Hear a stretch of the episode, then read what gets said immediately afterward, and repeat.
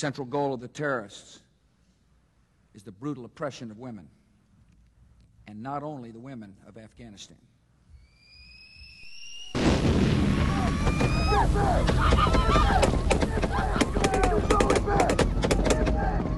برای هر لحظه ترسیدن برای ناامیدی تا وقت پوسیدن برای انفجار و خونهای خواهرامون به زور سربازای دشمن را بوسیدن.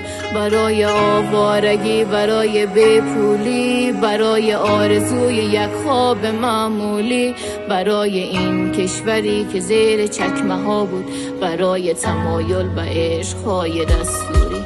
برای نگاه های آلوده برای کوچه ها و ترکش های فرسوده برای خاکمان و کشته های بیشمارش برای لذت ها و سفرهای ممنوعه برای حرف مفت معروف های بی صرفه برای مادری که گم میشه این لحظه برای دشمنی که میخنده برای تو نوشتم برای آینده برای تو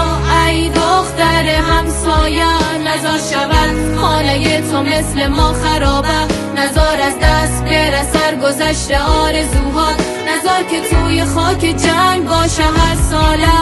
می‌خوان که ابزاشی با شعار تو خالی. می‌خوان که بردشی با فرهنگ پوشالی. برای زورگویی کشور گشایی. می‌خوان که نابود شریشه های ایرانی. برای تحصیل دانایی برای مرد وفاداری آبادی. برای این که به تمدن تو چشم دارن برای زن زندگی. آگاهی.